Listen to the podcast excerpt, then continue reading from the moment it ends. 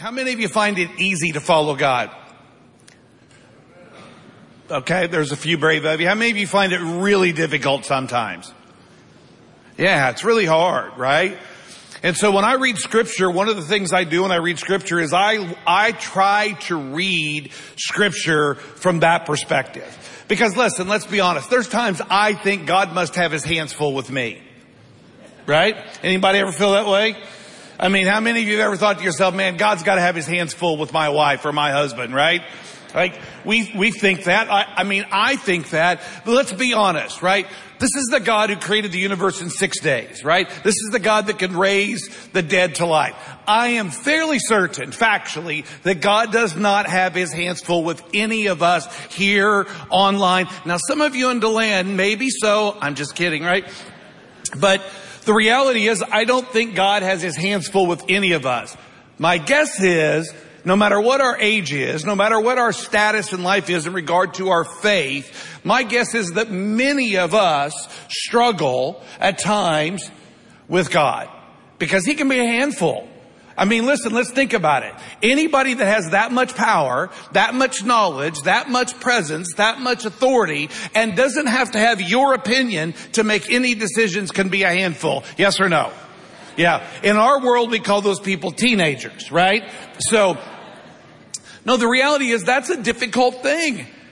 You know, it would be hard. Listen, it would be hard if God came and said, Hey, I'm thinking about doing this. What do you think about it? And you gave your opinion and disagreed, but God did it anyway. Listen, that would be hard, but that isn't what happens. Life just throws things at you and then you've got to figure out, listen, the struggle for human beings in our condition is to struggle to stay connected to God all the way through this journey. Amen. It's a struggle. And the reality is too much, listen, too much of our preaching is determined to convince you that you're not capable of it. Duh. Of course we're not. Right? That's why God grants us the Holy Spirit in the process. That's why we belong to a church and find love and support in the journey. But even in that, it can be an incredible struggle. And so as we get into the stories here in the book of Genesis, listen, if you've never read the Bible, Listen, you owe it to yourself to read it. If nothing else out of curiosity, because I'm telling you, this story, this is a jacked up story that we're covering today. And there are weirder stories coming. I mean, this could be, listen, this right here, this Genesis 16, this could be an episode of Jerry Springer just like that, right? This, is, this could be a daytime soap opera episode. Like the stories in here are unbelievably human. And one of the things you get to see as you walk through these stories is how, how do these people stay connected to God? How do they do it? And, and how does God just not discard these crazy, flawed people? Because so many of us think there's no way God wants to put up with me. There's no way God wants to keep me. You have no idea how much grace God has for you. You have no idea how much love God has for you. You have no idea how much space God has for you until you read through these stories and watch how God works in this midst. So we're going to look at Genesis chapter 18 and the story of Abram and Sarai and Hagar. And let me just get this out of the way. I don't like to preach low hanging fruit. And what I mean by that is it's easy to look at a text, make an assumption and preach about the assumption. Most people, listen, I, I spent all week reading and I spent all week listening. And here's what I found. Most people make this assumption. Abraham and Sarah got tired of waiting on God. So they got this woman who was their servant, said, we're having a baby. It's going to be ours through you. And we decided we're sick of waiting on God. So that's what we did. Here's the problem with that theory.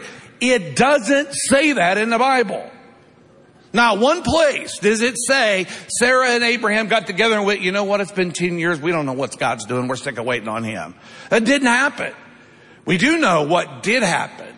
We do know what caused this decision to take place, and it's about that that I want to speak. So, so I'm going to ask you to stand. We're going to read a few verses in Genesis chapter 16. Here's the story. Sarai, Abram's wife, had borne him no children. She had an Egyptian maidservant named Hagar. So she said to Abram, the Lord's kept me from having children. Go, sleep with my maidservant. Perhaps I can build a family through her. Listen to the language, right? Abram agreed to what Sarai said. So after Abram had been living in Canaan 10 years, his wife, Sarah took, Sarah, his wife, took her Egyptian maidservant Hagar, gave her to her husband to be his wife. He slept with Hagar and she conceived. When she knew she was pregnant, she began to despise her mistress or she began to despise Sarai. Sarai said to Abram, you're responsible for the wrong I'm suffering. I put my servant in your arms and now that she knows she's pregnant, she despises me. May the Lord judge between you and me, Abram. Your servant is in your hands, Abram said. Do with her whatever you think is best. Then Sarai mistreated Hagar, and so she fled from her. The angel of the Lord found Hagar near a spring in the desert. It was the spring that is beside the road to Shur. And he said, Hagar, servant of Sarai, where have you come from and where are you going?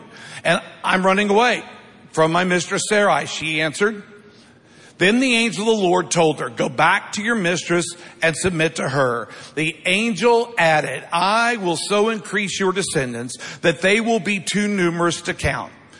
The angel of the Lord also said to her, you're now with child and you will have a son.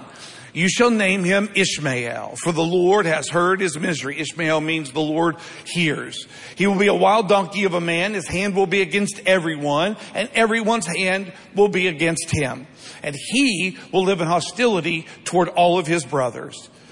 Gave the name, the Lord who spoke, the Lord who spoke to her, this is her name for the Lord. She said, you are the God who sees, or El Roi in the Hebrew. For she said, I have now seen the one who sees me. This is why the well was called Bir Lahai It is still there between Kadesh and Bered. So Hagar, bore Abram a son. Abram gave the name Ishmael to the son she had born. Abram was 86 years old when Hagar bore him Ishmael. You can be seated. Quite a story, ain't it? Right? Quite a story. So what can we learn? Right? What can we learn from it from a human perspective? Because I always make the assumptions that humans can have some difficulty staying connected to God. Because listen, life is hard. Story proves it, right? Or just confirms it. Here's the first thing I want to talk about. Pain and blame. Pain and blame. Here's, here's where you get what happens in the story, right? It says in chapter 16 verse 1, right? Sarai, Abram's wife, had borne him what? No children. Now think about it.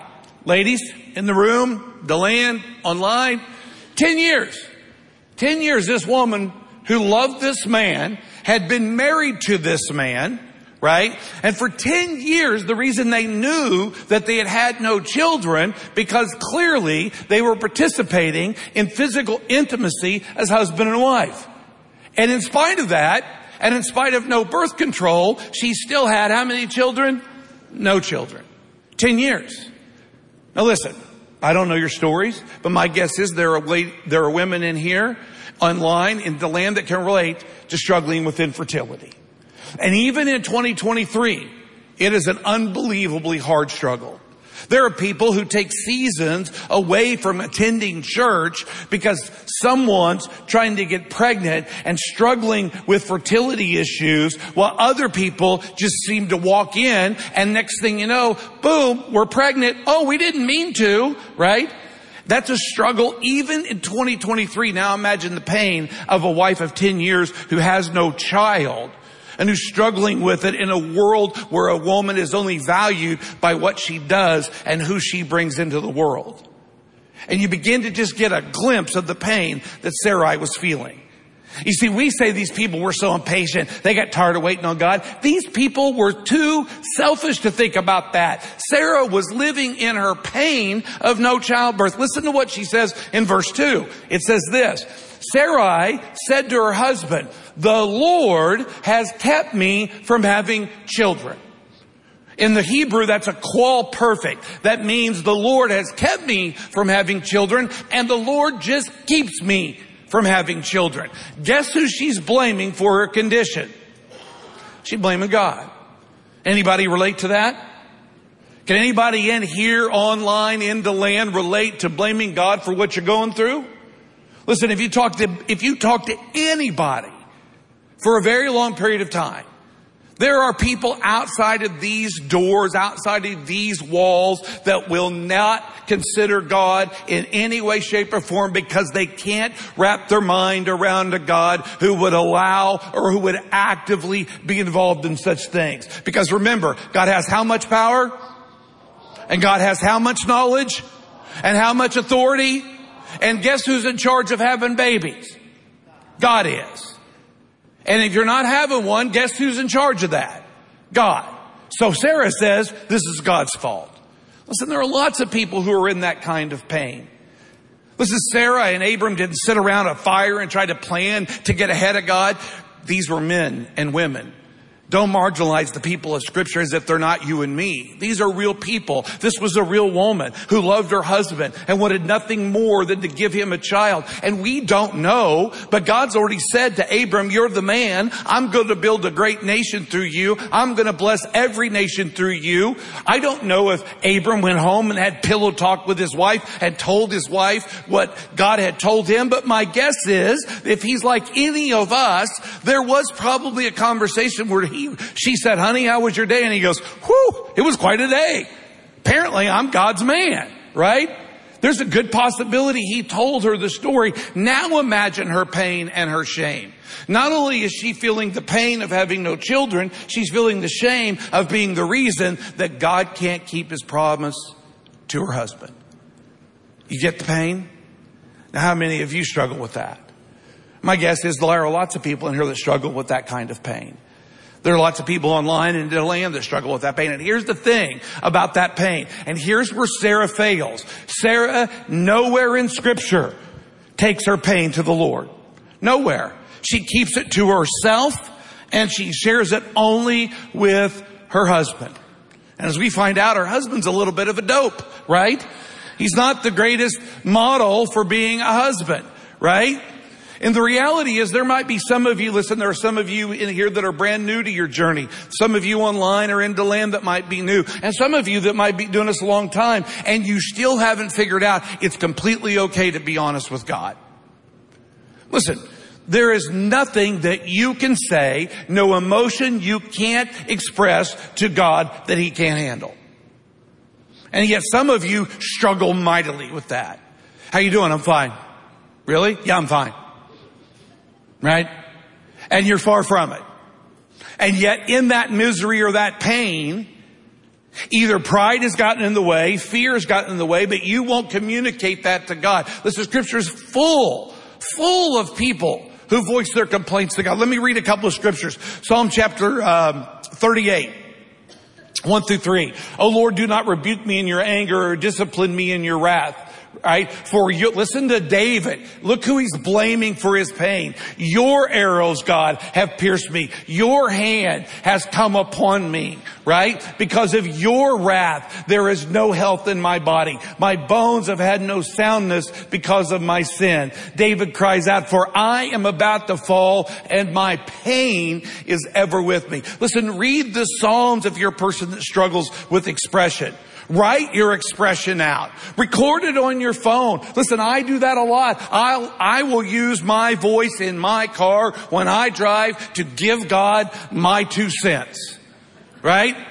Because I've learned after 59 years in he, in this world, there's not really anybody that cares about my two cents. I'm not sure he does, but I give it to him, right? And sometimes I know it's going to be good, so I just record it, right? Because I want to keep it, right? Listen, you gotta learn how to get that stuff. Some of you in here, and listen, don't take the, take, I saw somebody laugh last night, don't take offense to this, but some of you are posers. You love God and you love Jesus, but you won't have an honest relationship with Him. And here's the thing, all that un, all that repressed, that un, ungiven feeling and hurt and pain and shame that you don't share, I hate to break it to you, but as humans, we leak like crazy. All that stuff that you suppress, all that stuff that you repress, it comes out. It comes out in your job. It comes out in your relationships. It comes out in your home. It comes out in some of the stupid decisions. I mean, let's be honest. Do you think Sarah's plan was a good plan? It was a dumb plan. But you know what? When we have a lot of pain and a lot of shame, we make a lot of dumb plans. Amen? And here's the thing. If you would talk about some of those things to God and get those things off, listen to what Psalm 6 says. The psalmist writes in Psalm chapter 6, he says of, of, of his pain, you know how I'm scorned, how I'm disgraced and how I'm shamed. All my enemies, right? Listen, we go to counseling and say, never say always, never say all, never say all the time, right? Never say never. If you read David, he breaks every one of those rules. You know how I'm scorned, disgraced, and shamed. All my enemies, he's all of my enemies, he says, are before you, God, right? Scorn has broken my heart, left me helpless. I looked for sympathy, he says, right? But there was none. I looked for comforters, but I found zero, right? They put gall in my food and gave me vinegar for my thirst. Listen, we might not be as poetic at that when we complain to God, but my guess is there are lots of you, lots of you online and here that have a couple things you need to get off your chest to God. You know what? It's about time you did. Because pain and shame, it's a real thing. And here's the thing. If you don't get it off your chest and you don't give it to God, you're probably going to come up with a dumb plan. And the reality is when we make dumb plans, innocent people get hurt. And that's exactly what takes place in this story. Listen to the way Peter said it. Peter said in 1 Peter chapter 5, his, here's his admission to us to deal with our pain and our shame. He says, humble yourselves. Listen, for some of you, it's a simple issue. You don't want to do it because you got too much pride. Listen, get over yourself. You're a walking, talking disaster. You might think that you got it all together. You're, you don't. You might look the part. You might sound the part. You might even drive the car that fits the part. But you're a walking, talking disaster. You're as broken as the next person. So he says, humble yourselves therefore under God's mighty hand that he may lift you up in due time. Right? Cast, everybody say it, cast what? How much? All your anxiety on him because he cares for you. Listen, it's a pretty simple process. There's pain. There's shame in this journey that you've got, and you either get to suppress it, repress it, and come up with a dumb plan, or you get to go to God with it. And listen, that's exactly what God wants. He wants you to communicate to Him. Sarah didn't do that, but God knows she had a ton of it. Here's the second thing.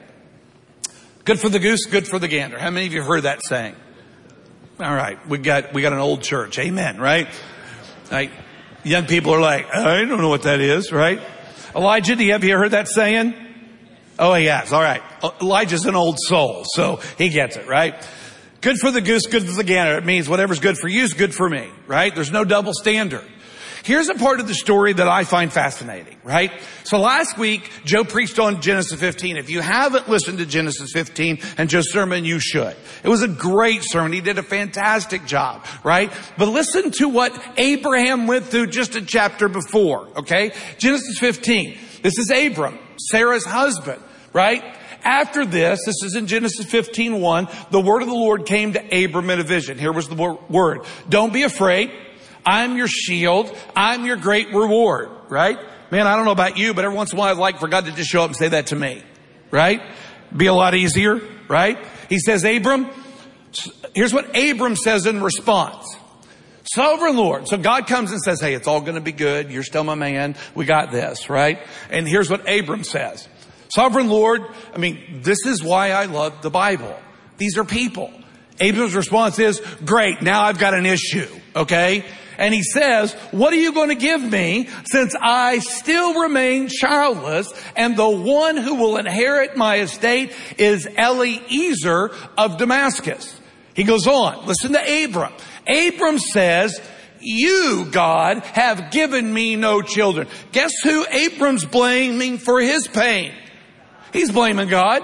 This happened the chapter before. So Abram is in the same place that Sarai is. He says, God, you've given me no children, so a servant in my household is going to be my heir. And God said to him, listen to what God said to him. God said, come on, drama, bring it up, right? Next verse. There it is. Whew. That's a true, that's too long a dramatic pause, right? It says, listen to what God says. This man will not be your heir, but a son coming from your own body will be your heir. Then look what happens. He takes him outside, looks up at the heavens, and and says, if you count the stars, right? If you can indeed count these stars, he said, that Then he said to him, so shall your offspring be. Here's what he didn't say. Abram didn't go to God and say, listen, I ain't got no children. You're not letting me have any kids. Here's my pain, God. God didn't go to him and say, listen, there's something wrong with your faith, dude. You just need to pray more. You need to read your Bible more. You know what? When was the last time you were in church? Are you in a small group? He did not chide Abram for his pain and his shame. Instead, he comforted him. He took him outside. He put his arms around him and he said, it's going to be okay. Now here's the thing. When Sarai goes to her husband, who had just gone to God for the exact same pain, when Sarai comes to her husband and says, I'm in pain, God won't let me have kids, I've got a stupid plan, instead of giving God comfort to her, he went, okay. Right? We have a saying in the world that a, uh, that a, that a good friend will help you move, but a great friend will help you move a body. Right? I know, I know. Welcome to Tomoka. Get over it, right? Listen, that might be a great phrase in the world, but that is not a great biblical stance. Listen, the reality is what you don't need, what I don't need when we're in pain and we've got a dumb plan is the kind of friend that'll let you carry out your dumb plan. Listen, Abram was in pain. He went to God and God comforted him. When Sarai went to her husband, instead of giving her the comfort he got, he went along with their dumb plan. Listen to what 2 Corinthians says. 2 Corinthians says this, praise be to the God and Father of our Lord Jesus Christ, the Father of compassion and the God of how much comfort? All comfort, right? He comforts us in how many troubles? All of them, right? Listen to this. Why does God comfort you? Why does God comfort me? So that you and I can comfort those in any trouble with the comfort we ourselves have received from God. Listen, you want to know one of the greatest blessings of your pain, of your trouble, of your struggle, of all of that stuff is that if you go to God, He will comfort you because he's the God of all comfort in all trouble. And here's the great thing about God's comfort. You then get to go and work on his behalf and give comfort to other people. Why do you think we need you as a 30 year old, a 40 year old, or a 50 year old to go be a youth partner? Because you've certainly experienced the pain of being a teenager. You've experienced the comfort of God in your journey as an 18 year old. Guess who needs that? The 150 students that are walking the halls in the forge, they need that kind of help. Why do you think we want you to serve as one of the 200 volunteers in our children's ministry? Because many of you know the exact pain of being in a broken home, of being in an abused home, of being in a home that feels empty and lost as a child. Guess what? That comfort that God's given you in that journey, you can walk out into that, into that side of the building and serve in children's ministry one of five times during a week. And guess what you can give? You can give that comfort away. Why do you think we want people in the food pantry, or people in the parking lot, or people at the Jesus clinic, or people on the mission trips? Because guess what? Your pain has a purpose. If you express your pain to God and you experience His comfort, guess what you get to do? You get to give that same comfort away. And so God doesn't need to be in your home because you're there. God doesn't need to be in these places because guess what? God's people are there doing God's work. That's what ministry is. Listen, I lost a child coming out of Bible college. And right after I lost a child, I lost a wife because she left and she took her other child with us and never came back. I experienced elders firing me from a church and removing me from my home. And one of the week, within a week, a week, Within a week, I'd lost a son. I'd lost two sons. My wife had left. The church that had hired me had served for four years, fired me. I was without a home, without a job, and without a family. It took seven days.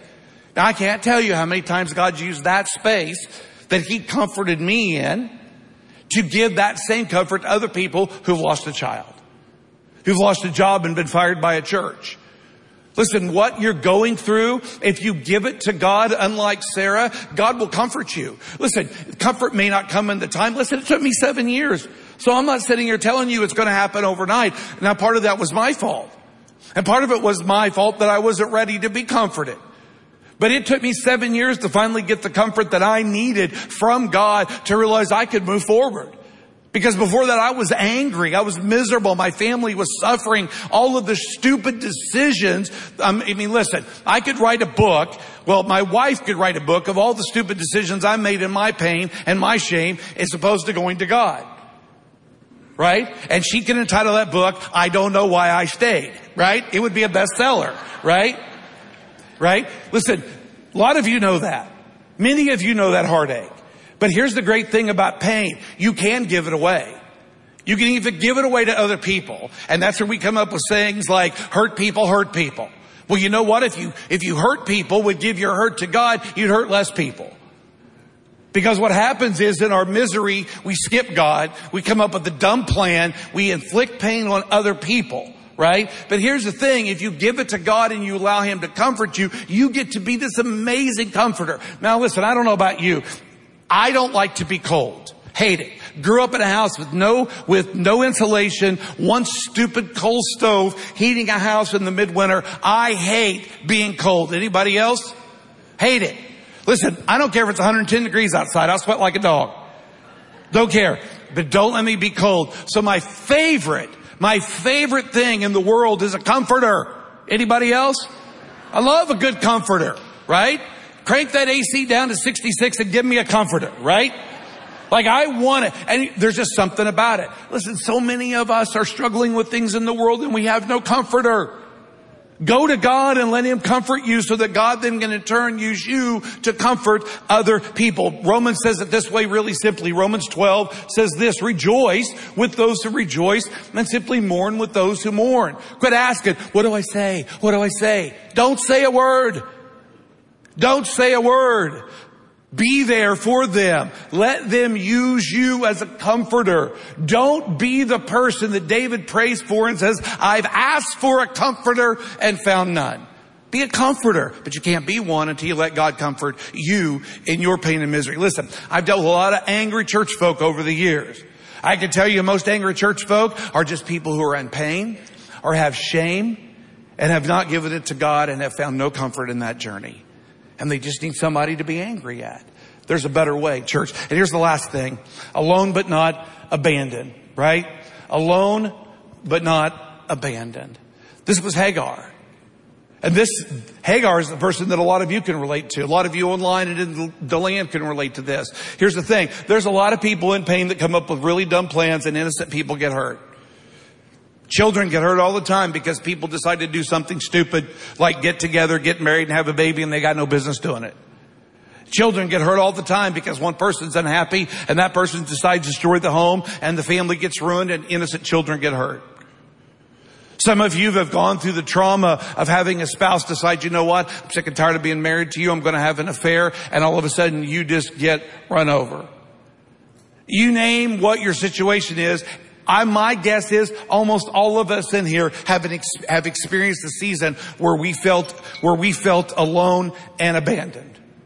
And that is exactly how Hagar felt. Listen, this was a slave. She had no voice and she had no rights. Abraham and Sarah didn't go to her and say, hey, listen, this baby thing isn't working out for us. God's got Abram tabbed to be a great nation. We're thinking we're going to need a baby for that to happen. Uh, we'd like to use you, Hagar. What do you think about that? That didn't happen. They just went in and said, we got a dumb plan and it's going to involve you and you got no voice in the situation. And when Abram got the plan, he went, okay. And then he got blamed for the plan. And then he, just like Abram did when Sarah said, this is your fault, right? Her plan didn't work out the way she wanted to, so it was Abram's fault. Husbands, we know that logic, right? Don't laugh, you're gonna get in a fight later, okay? Right? Sorry, right? Now I've lost my train of thought, right? I just completely lost it because now I'm thinking I'm gonna get in a fight later, you know? So, so the reality is, is that, that in this plan that they had, Hagar had no voice.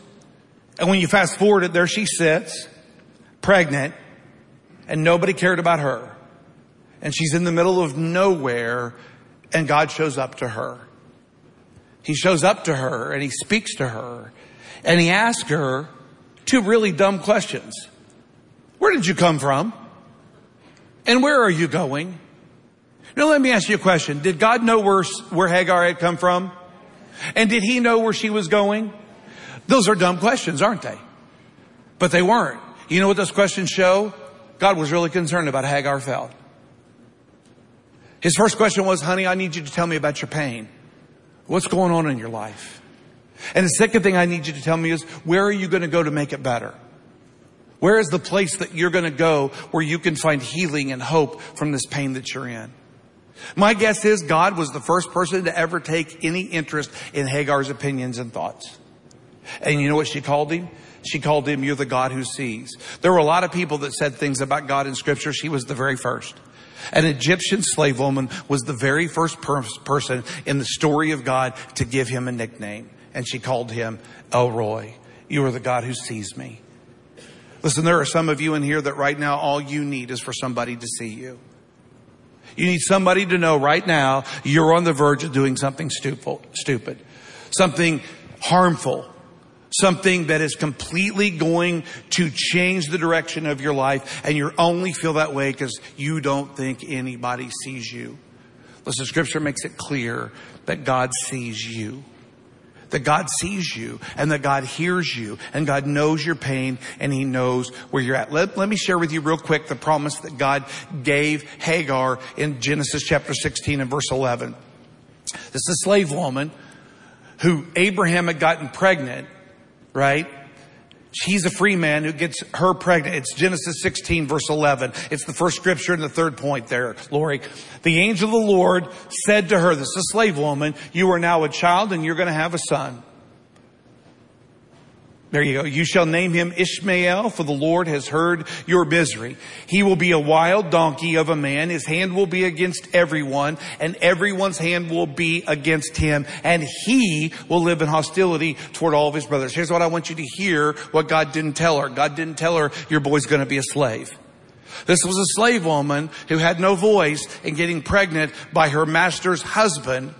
And yet when God shows up to her, here's what he says. Yeah, your boy's gonna be a handful. And we're still dealing with that handful. But here's what he does say. Your boy won't be a slave. He won't live the life that you've lived with no voice and in slavery. And what do you think that felt like to that slave woman? You think that felt comforting? Yeah. I think it did. You see, here's the thing about those of you that feel alone and abandoned like Hagar did, who feel like you got run over by a truck and you didn't do anything wrong. You're not alone. You're not abandoned. Here's what Hebrews 13 says. Hebrews 13, the writer says these things to us. Keep your lives free from the love of money and be content with what you have. Why? Because God has said this. Everybody online and DeLand, everybody in here, read this with me. Never will when? Never. Never. He goes on to say this. So we say, because we know God will never leave us, we say with confidence, the Lord is my helper. I will not be afraid. What can man do to me? Listen, there's, there's, there's more pain and shame in this room online and in DeLand than we could imagine. There's a place to go with that church.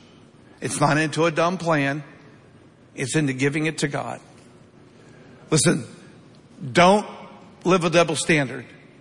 If you've been comforted by God, put yourself in a position to comfort other people.